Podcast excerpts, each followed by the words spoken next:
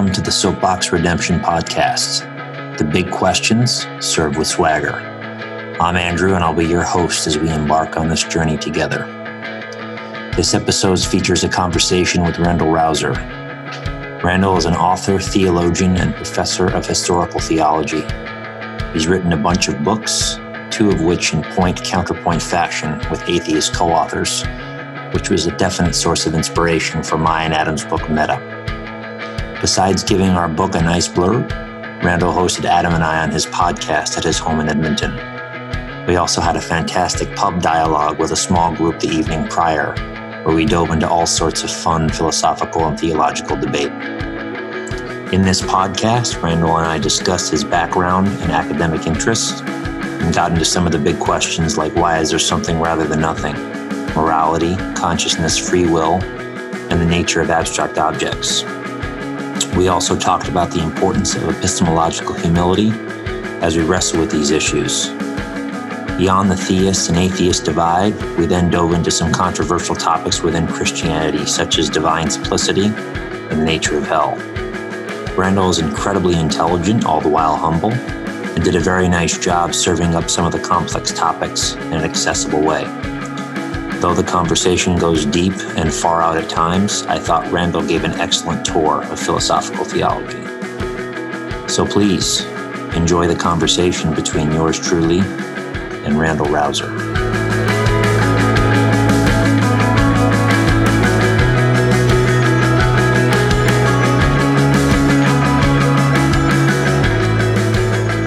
Randall, welcome to the podcast. Hey, good to be with you, Andrew. Yeah, the tables have turned. Now you as a guest on my podcast. Is it already cold in Edmonton, or are there still some traces of uh, of summer left? Uh, yeah. So Edmonton, for for those of your listeners who don't know, is uh, I don't know, probably the 55th latitude, 54, 55. So it would be, um, let's say, equivalent to probably Scotland if you were in the UK but we're in the middle of this giant landmass, North America, on the prairies. So yeah, it gets cold. Uh, we didn't actually have much of a summer this year. It was uh, low 70s or even high 60s a lot of days. It was quite cool. Wow. Uh, so, but I did visit family in Colorado. We have some family in Colorado this summer, so we got a dose of heat down there because they had a hot one. Nice. Yeah, for the um, for the listeners, Randall was gracious enough to host Adam and I not only on his podcast but at his home in Edmonton uh, during my and Adam's book tour last year. So um, excited to have Randall on uh, Soapbox Redemption podcast. So quick bio on Randall. Uh, Randall is a systematic and analytic theologian, associate professor of historical theology at Taylor Seminary in Edmonton and author of several books, including What's So Confusing About Grace and An Atheist and a Christian Walk into a Bar. My project Meta was definitely influenced and inspired by Randall's books, turned live events with Justin Schieber and John Loftus.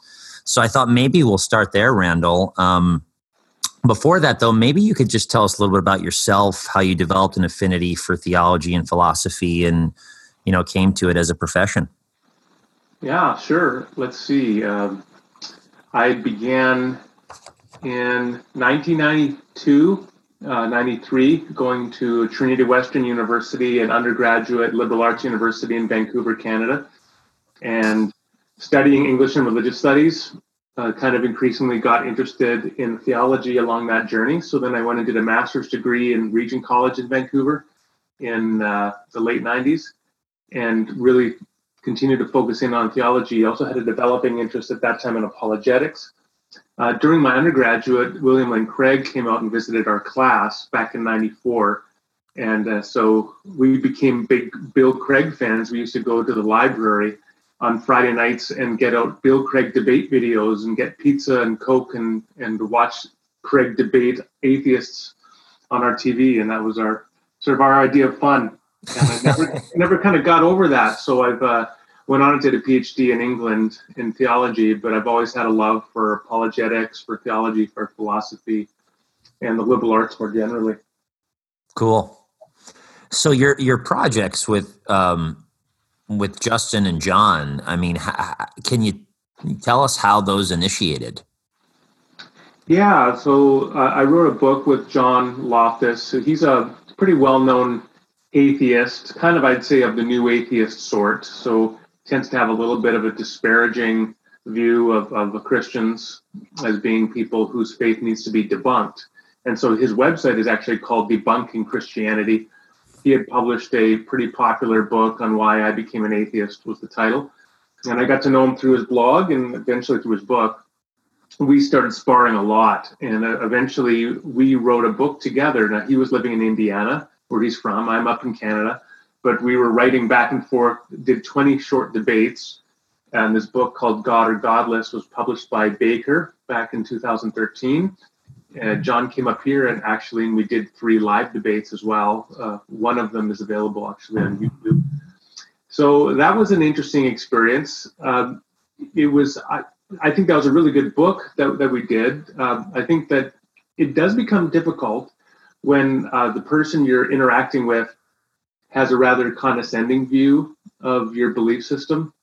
And John did have that and does have that for Christians. Right. And I'm rather different. I'm of the sort that I think there in atheism can can be an intellectually respectable position. It's not one I hold, but there are people I respect who I think are intelligent and thoughtful, and they have taken that position, and I try to reason with them. And I think Christianity is certainly uh, a reasonable position to take, and I would argue it is the superior one. But I think that we can have respect on all sides.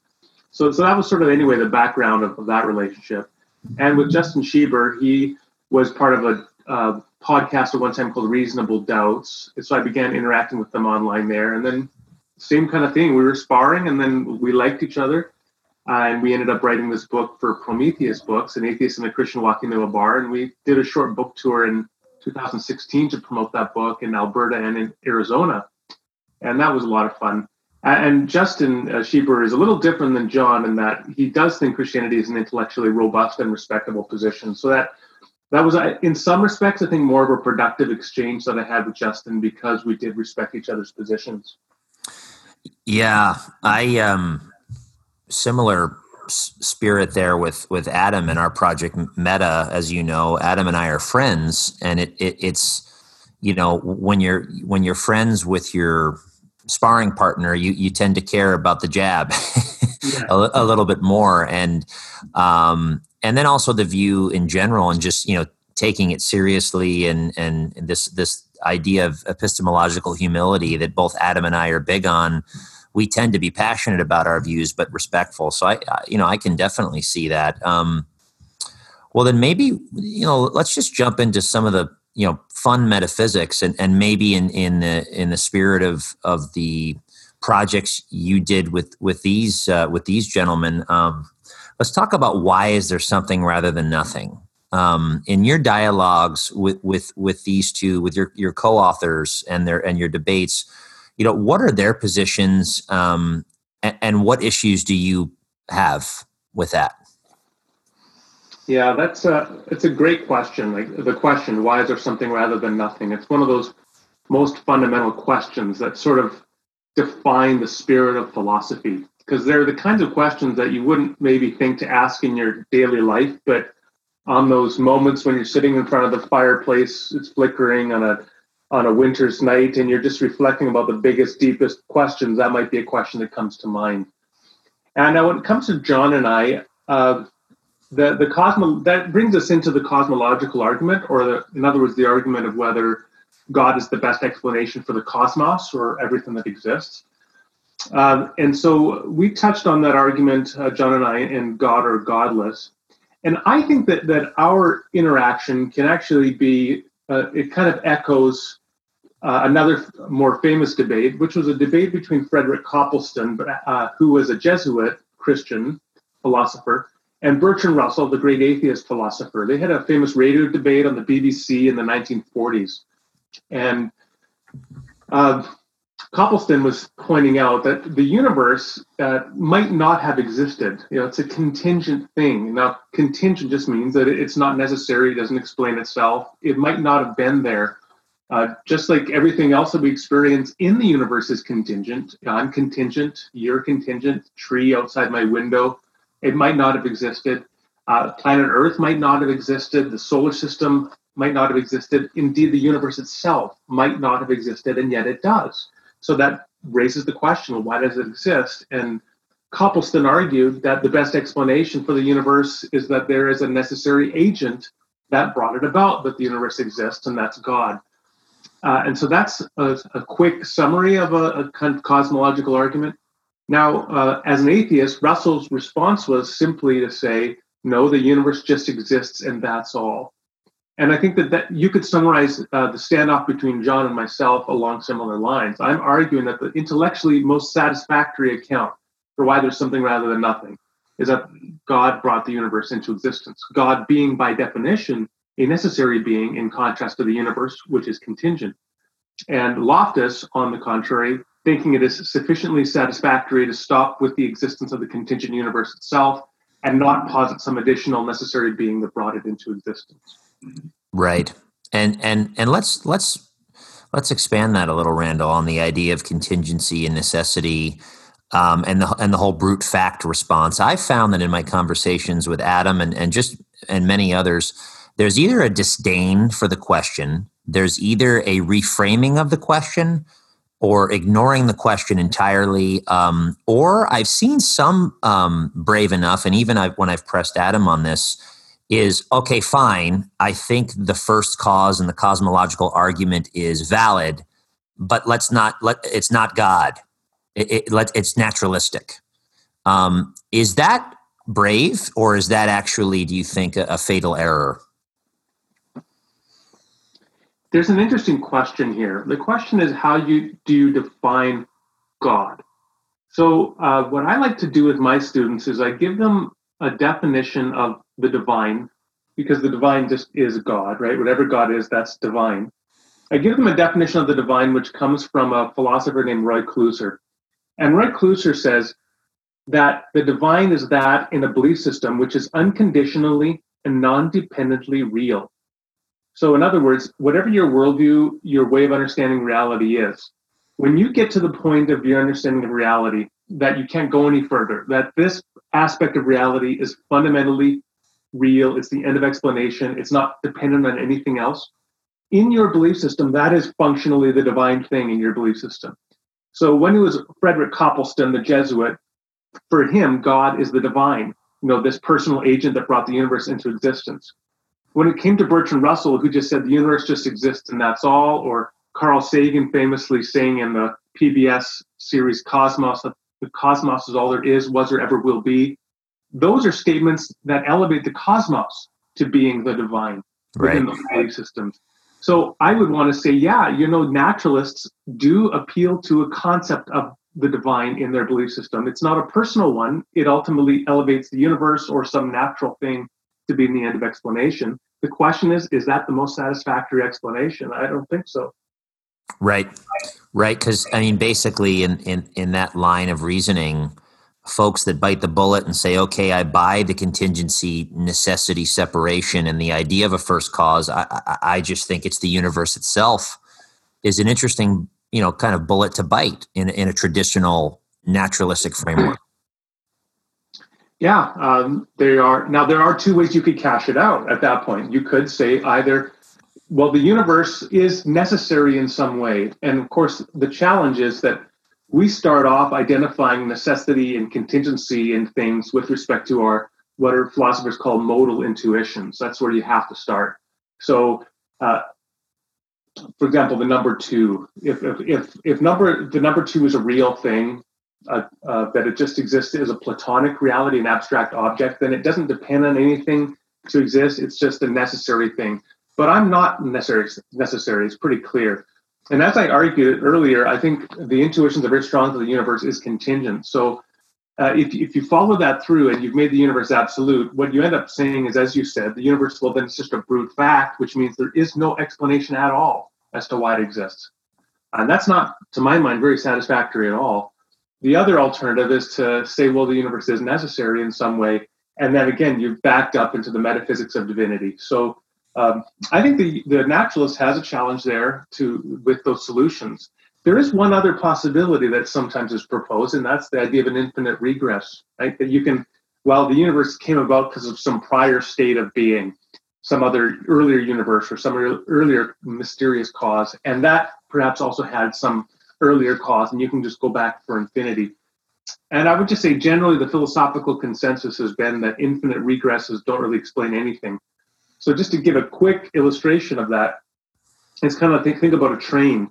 You know, when, when you see you just see the, the part of the train, let's say you see it midway through moving past you, you automatically assume there has to be a locomotive at the beginning pulling it. And if the person said, no, there's just an infinity of, of uh, boxcars going forward forever, and that's what's moving the train. Well, that doesn't make sense, right? There has to be uh, an engine pulling the train. And by the same token, I think you have to have a necessary cause, something that starts it off. You can't just have an infinite regress of uh, boxcars. And let me just say that I, by the way, I got that illustration from my friend Trent Horn, the good Catholic apologist. Hmm. I cite my sources. Yeah, um, that's interesting. That the kind of Aristotelian Thomistic idea of okay, let's say we are a multi, that there is a multiverse.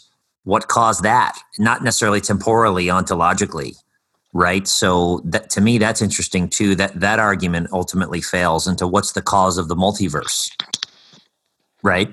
Yeah, like yeah, I ha- uh, you're right to, to mention the multiverse is very popular today, especially when it comes into the specific issue of fine tuning, which is a little bit of a different topic than than uh, the cosmological question itself. But you're right that if you posit uh, an, in, an infinity or a nearly infinitely large set or something of different alternative universes that all exist, that just raises the question uh, untold numbers of times as to, well, why does that exist?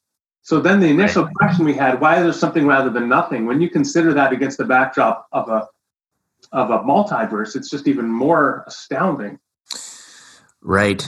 Um, and, and, that's interesting to me, Randall, this idea of of being in goodness itself. And then usually, you know, Aquinas, as he does it, says, and we call this God. And it's interesting to me, like like you do with your students, to lay out metaphysical concepts to help define what we even mean by God. And and that actually goes into the to me the idea when you talk about being and goodness itself, and you talk about things like morality and consciousness and free will.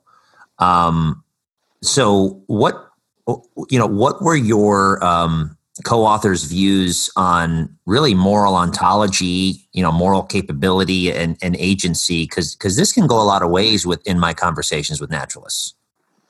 Yeah, uh, morality is an interesting one, of course. Um, and personally, I, I, find moral arguments for God's existence, um, or conversely, moral arguments against naturalism or particular reductive versions of naturalism, I find those to be among the most satisfactory arguments.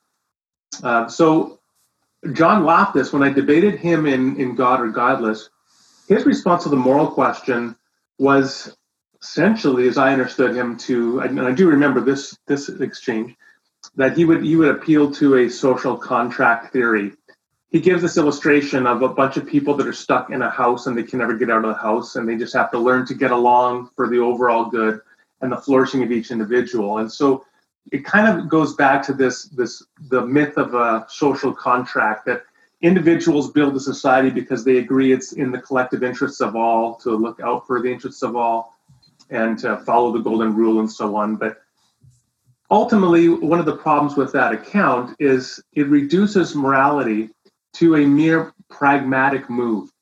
Mm-hmm. it's not that there's anything intrinsically right about um, treating others as you want to be treated, but rather that is simply a pragmatic judgment that one makes in order to maximize one's individual flourishing within a collective society. And I think that that's a, that's a very unsatisfactory account of morality. Right. And and is that you know it's interesting you mentioned uh, William Lane Craig. I, I remember in a debate I think he had with Sam Harris at Notre Dame where he said, "Well, my opponent continues to confuse the idea of moral epistemology versus moral ontology. And can we even get epistemology off the ground if there is no actual moral law? Uh, right? What are your thoughts on that? Yeah, I think that there are, uh, that's a good segue to, to, distinguish that there are several different kinds of moral arguments. So, uh, I mean, sometimes people just think the moral argument is that you know that objective good exists but there's actually more going on here so one argument could be that the existence of good and evil is best explained with respect to a universe that has a, a God behind it. Another one would be that the existence of moral obligation is best explained by the existence of God because moral obligation is different than moral value. Moral value is good and evil, moral obligation is right and wrong, or what I ought to do and what I ought not to do. And many people have noted that the concept of obligation itself seems to be rooted in the existence of agency. Now, I'm obliged to do something because of some relationship to someone else. And I think reductive explanations for moral obligation are not satisfactory, that you need to go beyond, as I just suggested with John Loftus, beyond your pragmatic obligation to, to the social contract. So I think that there's an argument certainly for God in terms of moral obligation. Uh, but then, as you said, moral epistemology is yet another argument. And so this is the argument that without God, uh, we have really a, a low reason, and perhaps no reason at all, or no good reason to trust that our moral faculties correctly perceive right and wrong, because our moral faculties were selected to be adaptive to survival rather than to gain true beliefs about the nature of good and evil and right and wrong, or and more and uh, yes, good and evil and right and wrong. And so, it, it, with that argument, um, it could be that there is good and evil, but you couldn't know it. Uh, you couldn't have justified belief in it if naturalism is true, because all you could know is that my beliefs are adaptive to the environment, not that they're giving me true beliefs about the nature of good and evil. I think the best explanation for that moral knowledge that we have is God. Right, and it's interesting to me um, the pragmatic kind of response, right, Randall, with just evolutionary psychology and just listen, we survived. There, you know, there there was a fitness value and there was also cooperation. So that's just natural. That's moral. That that to me is actually kind of a naturalistic fallacy when you're asking an ontological question, right? Uh, uh do you see that too? Yeah, so that's a that's a great point. Uh, naturalistic fallacy here being a move from what is to what ought to be. And actually, you mentioned the debate between Sam Harris and Bill Craig. And I know one of the points Bill Craig made is that Sam Harris makes this fundamental mistake because Sam Harris is trying to move from bio, a particular understanding about biological flourishing, like what it means for a human organism, for example, to survive over a long period of time, and trying to map morality onto the flourishing of that physical organism. And of course, the reality is that those two things don't often match up. And just to give you a simple example of that, uh, uh, well, for example, let's say that a child uh, is, is drowning in a, in a river and a man jumps in to save the child. The man certainly does the morally noble and good thing, even though it makes it much more likely that his body will not flourish and perhaps he will drown. But the point being that good and evil and right and wrong simply cannot be mapped off of the organism's biological flourishing. So there is often a fundamental is ought fallacy here and a naturalistic fallacy that is being committed when we try to move from uh, something like biological flourishing to moral value. They're just independent kingdoms. Right, right. And to me, there's something um, inherently beautiful about a you know a virtue based theory that you can say um, you know the grounding of my beliefs is is you know there's certainly something important to moral calculus of how many people will i save but you know to save the least of these and that a you know to be a leader is to be a servant how do you actually measure that in utilitarian calculus? It's somewhat counterintuitive right Well, yeah. The irony is, uh, for example, if, if there's there's some truth in utilitarian reasoning, right? Like the greatest good for the greatest number. That that's a, sometimes a good guide for moral action. Uh, for example, if you are doing budgets for uh, healthcare in a government, you often you want to budget in terms of seeking the greatest good for the greatest number. But we don't go through life always following that mandate. So you know, if there are eight eight. Uh, well, th- this is like the lifeboat game. Do you remember the lifeboat mm-hmm. game? So, so uh, in this old ethical game, you're, you're supposed to be a good utilitarian, right? Where you're in a lifeboat and there's only room for five people, but there's six people in the lifeboat, and so it includes a sick baby, an old an hmm. old man, uh, a young professor, a, a fashion model, or whatever, and you have to decide who gets thrown overboard. and you have to do it like a utilitarian by asking, well, which one of these lives is is the least valuable in terms of the greatest good for the greatest number, and that's the one that should go over. The irony is when you begin to follow that kind of reasoning consistently through life, you end up looking less and less less and less like a moral person, right? You begin to look more and more like a, a kind of frightening kind of person who makes these bloodless calculations. So while there is undoubtedly value in the utilitarian framework, pra- practically in some contexts, if you follow it and try to make it a sweeping, overarching view of morality, it often can lead to some pretty frightful conclusions.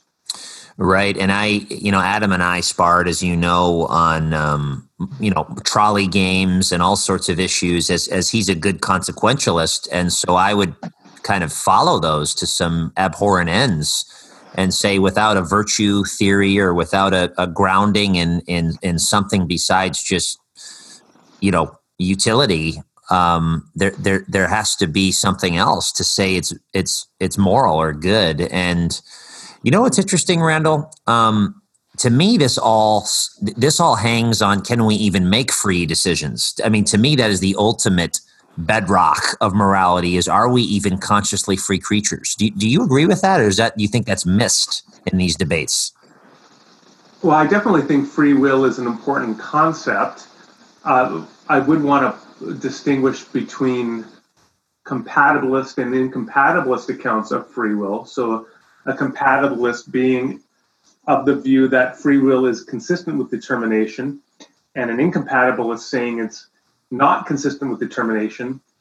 Uh, so that, in other words, an incompatibilist would say, if I am determined by some something external to myself as a deciding agent, then I'm not free. The compatibilist says, well, no, you can still be free even under those circumstances. And I think that that that is a perennial debate in philosophy. Uh, you also see it within Christianity. So Calvinists and Arminians classically disagree about this. So mm. Calvinists are determinists uh, and compatibilists, most of them are anyway. So they believe you can be determined and yet free. And Arminians say, no, I have to be, I cannot be determined if I'm to be free. The, the challenge, I think, for naturalism is it, I'm, I'm doubtful that it can even secure a compatibilist account of free will uh, because I'm not even sure that it can satisfy an adequate account of agency itself or rationality. And if you can't get those, it's pretty tough to, to get free will, even of a determined sort. Yeah, and and let me ask you to stay with Sam Harris, for example, because you know it's really interesting in um, in his moral theory. Um, you know, it, it, he claims rather um, assertively that you can have objective moral value um, and duties in a naturalistic view. And then he wrote a book that there's no free will, and and so I find that very interesting um, what what is objective moral value if I don't have moral capability is something I'm asking myself. Do you find that those two combinations uh, refuting, Randall? Yeah, I, I, do think that there's a fundamental incompatibility there. Uh, another good example of, of, that kind of tension is when you have someone like Richard uh, uh Richard Dawkins, who would uh, argue on the one hand against something like biblical atrocities, right? In in uh, the God delusion, he famously talked with great moral indignation about the God of the Bible as this capricious, malevolent, narcissistic, genocidal, capricious bully. Yeah. Mm-hmm. So this long description, and yet elsewhere in his writings, for example, in uh, River Out of Eden, I believe, and I'm forgetting which is the specific book with this quote, but where he talks about how nature is not good or evil; it's just pitilessly indifferent, and uh, and that morality itself, we're just survival machines for our DNA. There is no good or evil within this universe. So there's this fundamental incongruity there in people like Dawkins or Harris that they have these deep moral impulses, and yet, as you're saying with Harris, they undermine them uh, with their denial of free will, and with Dawkins, he undermines it uh, by saying, but this universe itself is not a universe of good and evil. So I think that there's a deep cognitive dissonance in their perspectives at that point. Yeah, I, I, like to frame it, Randall, as the metaphysical web because when you talk about morality, consciousness, and free will, to me, they're very related. And for me to pick and choose which one I'm willing to bite the bullet on, if I'm a skeptic, is is just really problematic. I don't know how I would do that. I actually really respect Alex Rosenberg's writings, the Mad Dog Naturalist, that just denies all of them and, and accuses Sam Harris and others of cherry picking in a very puritanical way that they're just unwilling to give up, um, you know, morality. And I, I find that very interesting. And, and I think some that just say, hey, let's let's just call a spade a spade. Let's be true skeptics. Um, and so, do you find that refreshing? A bite the bullet skepticism? Well, I think you can go in two different directions, and I think that that is definitely one of the two directions, which in in one sense I do respect as you're saying because it does express a certain rigorous consistency and austerity that says there just isn't room in a consistent naturalistic worldview for these kinds of things such as morality, personal identity through time, perhaps free will, and so on. So we're just going to give up on them. The other direction that one can go, and I also have respect for this direction. Some uh, some thinkers I, I quite respect have taken this view, is to in a sense, inch toward theism by developing a metaphysical framework of the divine, which again, as I define, is that which is unconditionally, non dependently real, which begins to allow some of these things. So, for example, when someone like Eric Wielenberg says that, uh, well, you know, perhaps there is this objective good out there, a platonic good, and we can gain knowledge of it. And so it just exists independent of any material universe uh, so he rejects naturalism in, as it's conventionally defined, but he recognizes as good, and he's still an atheist. I think I can respect that. Or, or Ronald Dworkin, uh, a great philosopher who his last book I think was was called Religion Without God, where he's arguing in the same way that we need to begin with those things that we we believe we know with the most certainty, which is just kind of things you're describing, you know, morality and free will and purpose and, and so on, and then adopt the degree of, of metaphysics that we need to explain them. Now, the thing is that if you take that second view and you, you begin to take the richer metaphysical view to explain these realities, you are inevitably inching toward a view that looks more and more like conventional theism. And that's why I like that view uh, in, in a sense rather than Rosenberg's because it it begins to move a person stepwise closer to my position and I would just want to keep greasing the rails at that point and say, now just keep going, come on over. Just, just can see that the ultimate non-dependently and conditionally real thing is itself a person, an agent that we can have a relationship with, and then you're all the way to theism. Right. I, I call it naturalism 2.0, Randall, and I actually see that as a growing area, um, you know, where, where folks want to have moral capability, agency, free will, moral ontology, and it's and it's usually put um, you know in some somewhat of a platonic sense actually in my and adam's events um, you know i think one of our moderators actually massimo uh, asked adam are you are you a platonist um, just in your i'm listening to your theories and uh, and and i you know i kind of wrap it into this naturalism 2.0 where it's you know it's a humanism it's it it it, it espouses uh, you know an objective good. It it, it wants to um, elevate um, moral capability and agency. Um, it just doesn't quite know how to do it without what did I call it being a spooky naturalism. And that's what's an interesting sort of back and forth that I've seen in the naturalistic community lately. Yeah, it actually reminds me of, and I think that's very well said. It, it reminds me of um, the old story of the invisible gardener, uh, so that was a, a little parable that was originally told by a fellow named John Wisdom.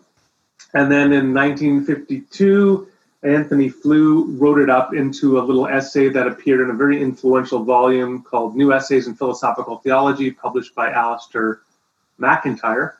And that was so in the mid 50s, so around 70 years ago. That was a very influential book. And that story about uh, the invisible gardener, so to say, um, became very influential. So the story goes like this: that there's a, a person that says there's this gardener that that gardens in the woods, and so then people say, okay, well, why don't we uh, put up a fence to keep the gardener out of the woods? Uh, and so then they put up a fence, but then the person who believes in this gardener says, um, no, actually, I had that wrong. So so they, they begin. They say there's a gardener.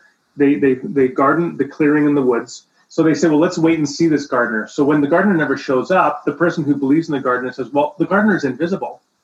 And so then they say, okay, let's put up a fence. And then, well, the gardener can walk through fences. And this idea of the gardener keeps changing. And, and the idea that Antony Flew and John Wisdom were making was a critique on theism that keeps changing, that it keeps adapting to new data. And the irony is of that critique, that critique applies beautifully to what you call naturalism 2.0. Mm-hmm. Is that every time that there's an apparent defeater for it or an objection to it with respect to free will or moral agency or something else, that they just tweak their concept and keep developing their naturalism until they can explain everything. So it's interesting to see the same objection of, of the invisible gardener being turned back on naturalism. Right, and and you know what's good too, Randall is is is the you know theism 2.0. There there there's a lot of interesting back and forth with with philosophers that I really respect on you know, eh, you know, m- maybe classical theism or or hylomorphic view of metaphysics versus a dualistic view. And I wanted to kind of go into some of those topics. Um, do, do, you? I remember from our conversations in Edmonton, you classify yourself as a dualist when it comes to consciousness. Um, you know, I remember in my book Meta, Adam took the position, um, or our book Meta, Adam Adam took the position um, that the mind or the conscious self is just the brain, and and reference significant changes or trauma in the brain you know really causing changes to the self and so what you know it, how is that not problematic or how is that problematic for you and, and and how do you take a view on on mind that isn't so spooky that it's violating the laws of physics yeah so um well, let's start off with uh, with this idea that the brain uh, changes in the brain affect the mind. Um, that's certainly true. Now, the pivotal case of that was in 1846, I believe it was. Phineas Gage, mm-hmm. uh, famous case. He was working on the railroad. Uh, he, he, was hitting a railroad tie into the ground, hit some gunpowder. It bl- blasted this tie back up through his chin and up the top of his head.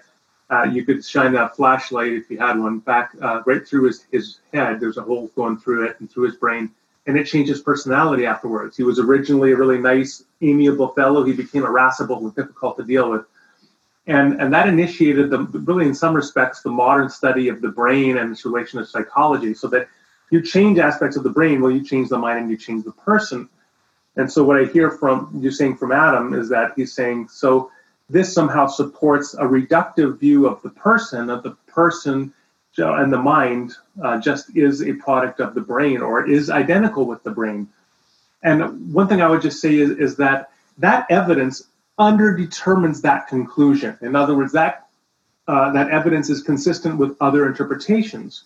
And so, what my interpretation of the evidence is, is an interpretation that is substance dualist in nature. What that means is that human beings are of two parts or two metaphysical substances. There is a physical body, including the brain, and there is a metaphysical person or soul or mind that is connected to the body and works through the brain. And it's what we call a dualistic interactionism. So that one of the results of that is yes, if you impact the brain, you affect the mind's ability to work through the brain, including taking in perceptual content from the environment around it. But that doesn't support naturalism, or I should say reductionism or, or monism, or materialism, it is fully consistent with dualism. And I think there are all sorts of other reasons that one would be a dualist, including, as you said, free will. Uh, we were talking about free will. Now, in terms of, of violating the laws of physics, uh, well, I don't, I would just say that however the soul or mind acts through the brain, it, it's not through energy energy transfer. I think it's just a, a de novo, uh, a new or protein basic kind of power that's apart from energy transfer. So I don't think that it's mapping onto the laws of physics. So I think it's just mistaken to think it's violating the laws of physics because the, the brain or the mind acts through the brain uh, as a different part of the uh, world, but not through the, the manipulation of energy. Uh, so that would just be my quick response. Right. And and and we mentioned this earlier a little bit, Randall, but on on mathematical objects, it is you know this is getting real far out real quick here but on your view with dualism is is are mathematical objects fictionalist and helpful? Are they very real in in the mind of god? Are they are they inherent to reality in, in a in a different ontological order like like maybe mind is? What what are your thought what what do you make of mathematical objects? Well, I think that you are right to kind of qualify this getting way out there in some respects, because this is certainly an, an, issue where Christians and, and, theists and others can be all over the map on it. Um, my own view is to lean toward a divine conceptualism, which you really see perhaps first being more clearly articulated by uh, St. Augustine in the fourth and fifth centuries. And it's the idea that tries to uh, take the realistic intuition of Platonism and of Aristotelianism. In other words, that there really are universals out there, which can be multiply exemplified in concrete particulars. So I don't know if people are all following that, but things like numbers or maybe colors and uh, different properties, propositions would be another one that philosophers talk about. That these abstract concepts can exist out there objectively but what they try to do, people like Augustine try to do, is to say, but they're not independent of God. They're actually a product of the ratiocination, in the sense, the, the thinking of God. They are rooted in God, but because God thinks about them across all possible worlds, they are necessary expressions of God's mind across all possible worlds. And that's a way of capturing what is often the, the to go back to the modal intuitions I referred to earlier, the sense that these are necessary entities that it could not be the case that there is no number one that whatever way the world would exist there would always be a number one. Well you could say but that's because god thinks those concepts across all possible worlds. So i think that that's a very plausible articulation.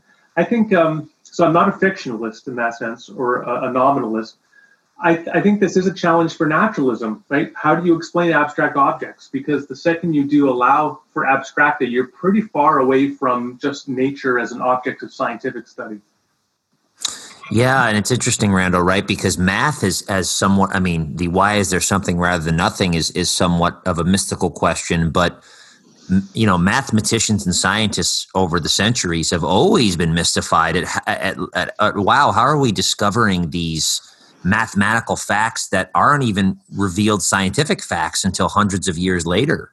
And I find that you know slightly cool and very far out in metaphysical discussions. But I, you know, I, that's I guess what I was getting at is is it a problem for naturalism that you know, like the case of the one mathematician Natarajan, who they made that movie about. Um, um, the man who knew infinity. I don't know if you saw the movie, but just to be able to, yeah, just to be able to reason mathematically. I mean, that's quite far out, um, right? Yeah. So I mean, here's a here's a fellow, as I recall, he was working as a clerical officer in India in the early 20th century, and he's doing all this high level mathematics on his own.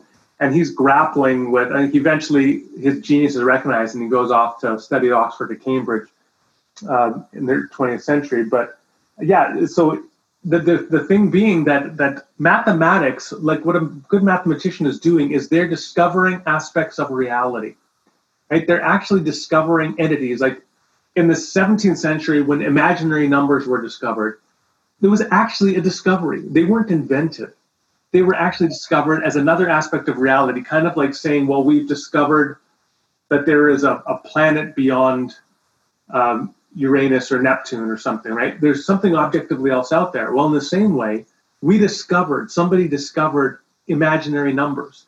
And that's another aspect of reality, but it's not a physical aspect of reality. It's, it's something else. It's mental or it's abstract, and it, and it actually has properties and qualities of its own.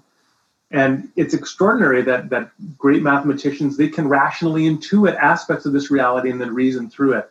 Uh, so actually, I did have a chapter in my debate book with Schieber uh, where I argue that the mathematical nature of the universe and our ability to intuit knowledge about it does support theism over naturalism. So I do think there are powerful arguments there. Right, and I and I would agree, uh, Randall, that it's interesting. Um, at least from a naturalism 2.0 perspective, the mathematical, you know, the, the, to intuit truth about reality, not directly from nature, is is very interesting i think to cultivate either in the naturalism 2.0 or even uh, for me i think it's frankly problematic in naturalism 1.0 but but to me it's interesting to see how maybe the 2.0 naturalism would would sort of you know take that on. So yeah, yeah. i would just like like people to keep an open mind. Uh, you know there's this old story i tell my students about the procrustean bed and so the, the story is in ancient Greek mythology that Procrustes uh, had this little inn beside this busy road, and people would come and stay at it at night. uh, and he always wanted to make sure they fit the beds perfectly. So if they were too short, then when they got into the bed at night, he'd come into their room in the middle of the night and he'd stretch them out so they fit the bed perfectly. And if they were a little too large for the bed and their limbs were hanging out, then he would come in with a meat cleaver and he would chop their limbs off. So they always fit the bed perfectly. And that very disturbing story is a salutary reminder to us that a Procrustean bed is when you take a particular interpretation of reality or a model or a paradigm and you try to make everything fit with it, like a square peg fitting into a round hole. And at times, reality doesn't fit our models. Maybe reality is much richer than our models will allow. And I think, for example, that is the case with naturalism, that they do often have a Procrustean bed that they're trying to fit all the data into. And the better thing to recognize is that let the data critique your model rather than try to fit the data into your model, or in some cases, just deny that the data even exists. Yeah, exactly. I, I, this idea of epistemological humility, Randall, is a big you know part of my endeavor with this podcast. Is just you know philosophically and and empirically really bring it. I mean, I, I want to be moved by the best theological, atheological, philosophical arguments, and I, I want to be moved towards truth wherever that is. And so I think that's incredibly important. Um, so let's maybe talk about some theological uh, debate within the church. um, one thing I'm seeing, um, interestingly, um, is this idea of well, these these differing ideas um, among scholars and and the church on um, the idea of God, um, the the divine simplicity idea of God versus you know maybe a, a, a more personal view of of God as another being, which I think is problematic, and then you know kind of an open theism. You know, what do you see going on there, Randall? And maybe can you help define those things um, and maybe chat on your views? Well, let me, um, uh, rather than just talk about simplicity, I'll embed that with a, a bigger conversation. And that's the conversation over something called classical theism. Now, the term classical theism is a relatively modern term. It dates from the 20th century. It was coined by a, a fellow named Charles Hartshorne. But Hartshorne coined this term classical theism to refer to a particular model of thinking about God, which has was really developed by ancient Greek philosophers. Uh, so people like Aristotle with his concept of the prime mover, and uh, Plato with his concept of the form of the good, and even the, the Stoic concept of the logos. And, and some of these concepts were kind of melded together by Christians in the early centuries of the church, and they were put together to provide a model to think about God. And the challenge uh, has always been that the model uh, appears to be quite different in certain respects from the way God appears to be described in Scripture. So, for example, God in Scripture appears to exist in time, to interact with us in time, to have emotional changes, to gain in knowledge, to have regrets. God appears very human like in some respects within Scripture. Uh, but the model of classical theism is a model that says God is, first of all, the the creator of everything and sustainer of everything, but is himself unaffected by anything because he is outside of time. He's not in time. That he's impassible, so he does not suffer or undergo emotional changes of state, which would follow from being outside time. Uh, he's also immutable. He does not change in any way. Um, and he's metaphysically simple, uh, which is the simplicity you referred to, which means he doesn't have any parts. And in a, in a more radical sense, that could mean that technically God doesn't have any properties. God is not love, but God is identical with love, and so on. So there's a whole challenge of how to explain and articulate this picture in a coherent way. That's one challenge. The bigger challenge, perhaps, is to, to show that the the model of classical theism can be reconciled with the picture of God that we find in Scripture of, the, this being that interacts in time, that has regrets, that gains in knowledge, that um, uh, has emotions and so on and suffers.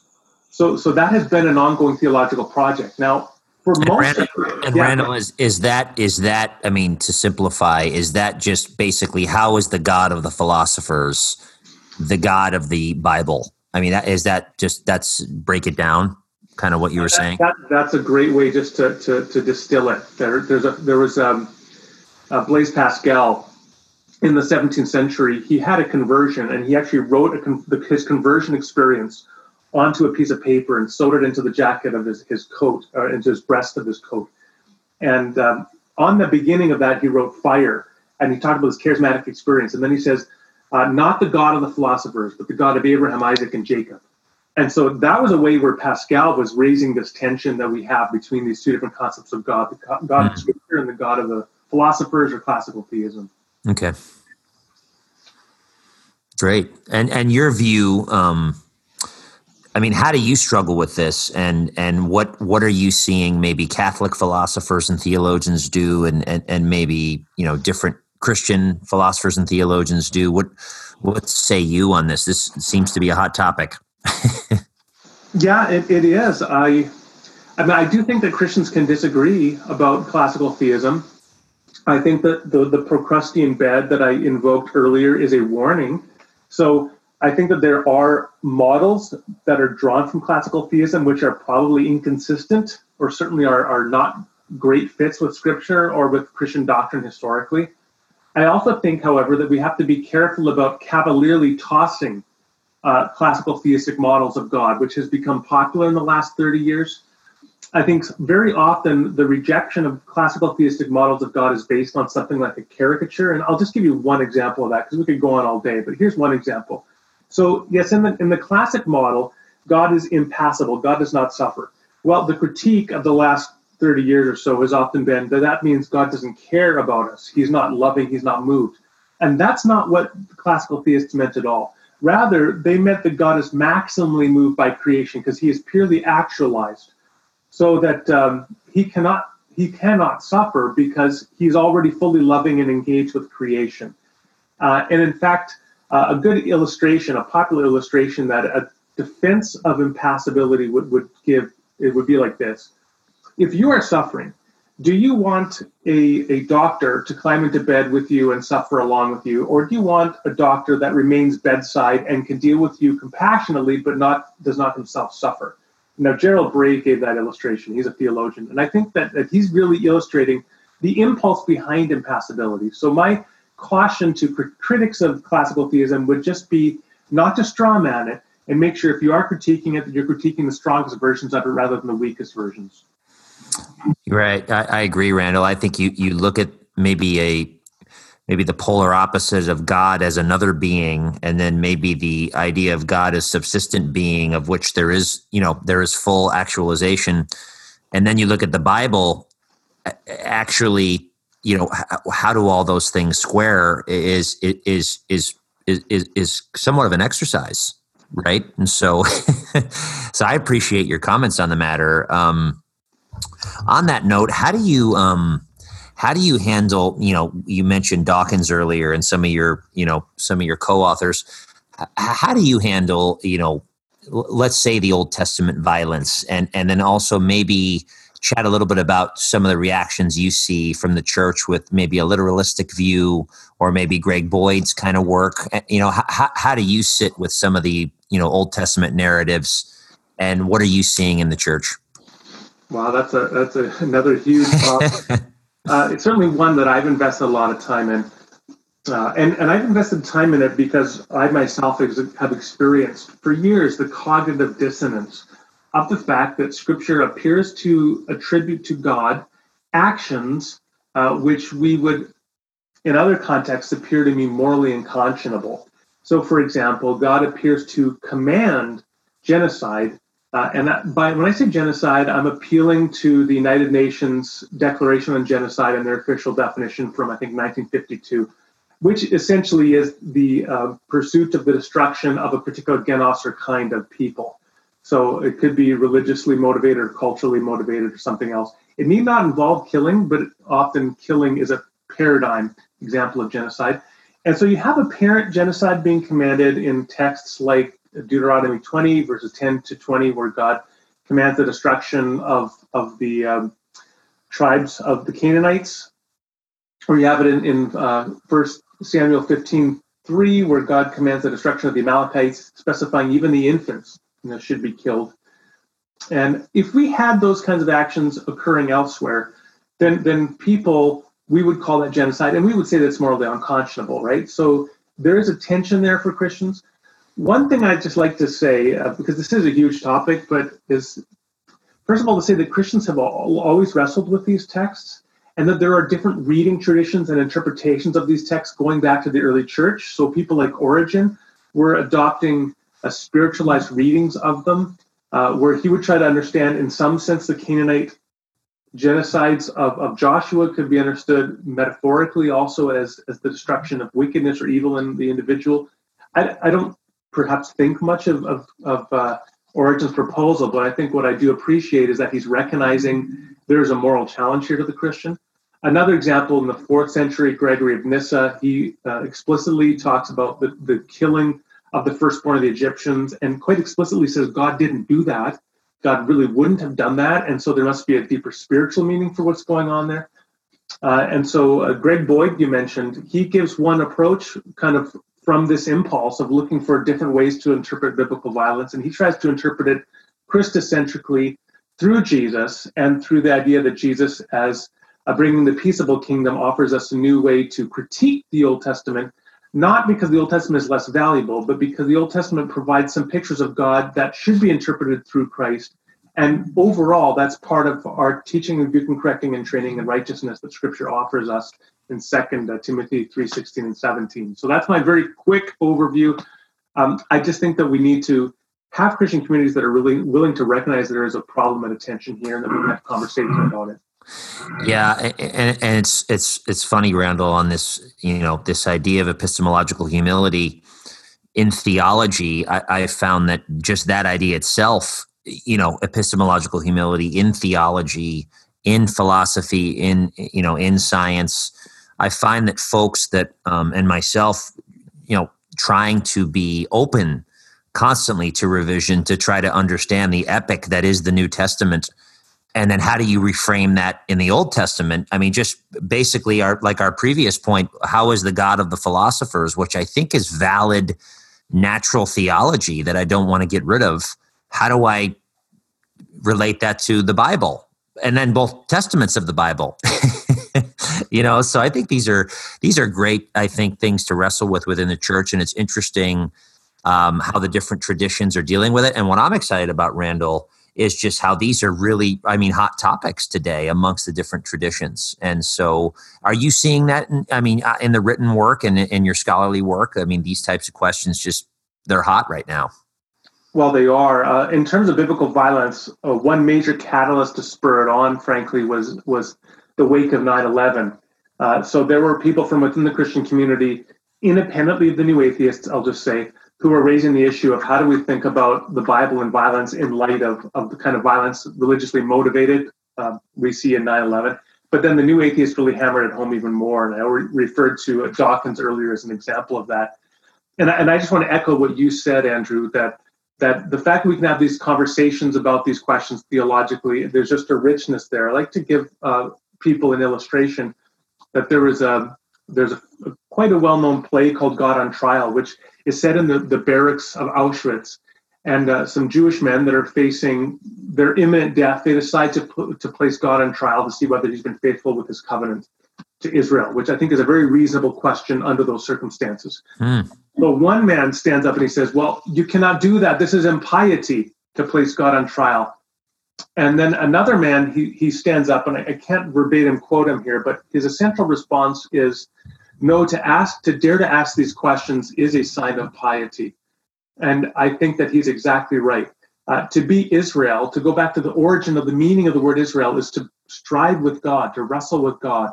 And when we're wrestling with biblical violence or with different models of God and classical theism, and we want to, we're willing to put our necks out a little bit and, and try to find the right answer, even when we're not sure, I think that is a sign of piety. So rather than worry about getting the wrong answer and getting shot at, I think we should be willing to take up the mantle of Israel and ask these hard questions.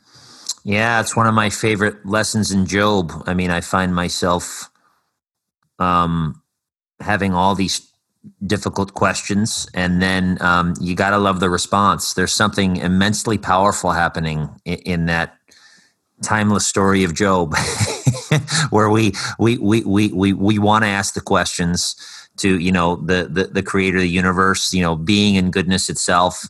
And then we remind ourselves that we are not necessity and goodness and being itself but the contingent and the created. And so it's um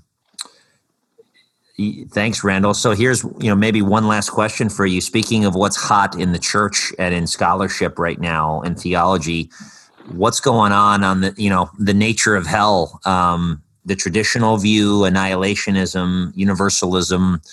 Um, is this a hot topic right now? And, and, and maybe how do you define these things and, and where are your leanings? Wow, that's a yeah, another. You're getting all the big ones here. so, in terms of hell, well, this is first of all another area where there there's been a predominant view in the history of the church, undoubtedly, and that's the view of eternal conscious torment. And it's the view that there will be a general resurrection of those who are unregenerate or who are outside Christ. And that will result in them uh, so achieving or uh, acquiring an, an immortal body, and then they will suffer eternally, never ending torment in body and mind. And the first thing that I think we have to be clear when we talk about this, this view, this interpretation of Scripture, this doctrine of eternal conscious torment, is what it is proposing. What it is really proposing is that those who die outside Christ will be tortured forever, because the word torture means the punitive infliction of intense pain and suffering. And that's precisely what the doctrine proposes. So the doctrine proposes that God resurrects uh, people that die outside Christ so that they will be tortured maximally forever uh, to an unimaginable degree of intensity. And that's a terrifying picture so it could be true that that predominant view in the history of the church could be true, but there are other alternatives. Uh, one other alternative that dates back at least to the second, third centuries appears to have been held by Irenaeus, certainly Irenaeus being a theologian in the late 200s, uh, Arnobius being a, a, theologian about a century later. Uh, and that's the view of annihilationism. So it's a view that there's a resurrection of the unregenerate or, or those outside Christ, but it results ultimately in the cessation of their existence that the judgment results in them not existing anymore. Uh, and I think there's a lot of scriptural support for that as well, admittedly, as for the first view. Now, the third view of universalism is the view that while there is a hell, there is a period of judgment after death. That period of judgment doesn't go on forever, and it's for the purpose of the restoration of individuals, so that through Christ, ultimately everybody will be reconciled to God after a period of, of suffering, perhaps penitential suffering. And again, there are texts that support the universalist position. So I think in all of these cases, there's an argument to be made theologically, biblically, philosophically, and practically for these different views. And I think that Christians should have charity with one another on this question, and we should not allow it to be a deal breaker. And we should especially not allow anybody to reject faith because they cannot reconcile themselves with one model, such as the idea that God would indeed resurrect people to suffer tortured. Yeah, thanks, Randall. And and I remember in your writing, I think you you describe yourself as an annihilationist in Ben, but but a hopeful universalist. Can can you explain that for the listeners? Yes. So I I would say that I I do believe that the most likely alternative is the annihilationist position uh, that there will be a general resurrection to judgment, and that will result in cessation of those who refuse to be reconciled to God in Christ. But because I recognize that there is an argument to be made for the universalist position, I believe that everybody ought to hope that that position is the true one. And I would invoke as conservative and traditional theologian as J.I. Packer, who's a well known conservative Anglican theologian. I would invoke him as support here because um, he himself said, if you want to see people damned, there's something wrong with you. And I think he's right. If you want to see people damned, there's something wrong with you. But if you hope that everybody could ultimately be reconciled to God in Christ, even you know the worst sinners that you can imagine, um, then that is a good sign, I think, that that we are coming to recognize the extent of God's grace in our own lives. That that as while we were yet sinners, Christ died for us and God loved us, so we could have that same hope for all people. Wow, Randall. The nature of hell, divine simplicity, abstract objects, consciousness, morality, and free will, all in about an hour. I think we did a we did a nice job here, record time. Anything you think we else could have piled on in that conversation? oh yeah, we can just talk about world religions and yeah. eschatology, the end of everything, and a few other things. Uh, exactly. No, that was uh, that was fantastic, Randall. Thank you again for your time and uh, and jumping onto the podcast. Your um, you know your interest in my Mayan Adams project, and we'd love to have you uh, back on the podcast in the near future, or maybe uh, out here in the Midwest on some projects live, or maybe back in Edmonton, uh, hopefully when it's warmer next time. Yeah, you bet. Sounds good, Andrew. Thanks a lot. Thanks again, Randall. Okay, take care. Bye bye.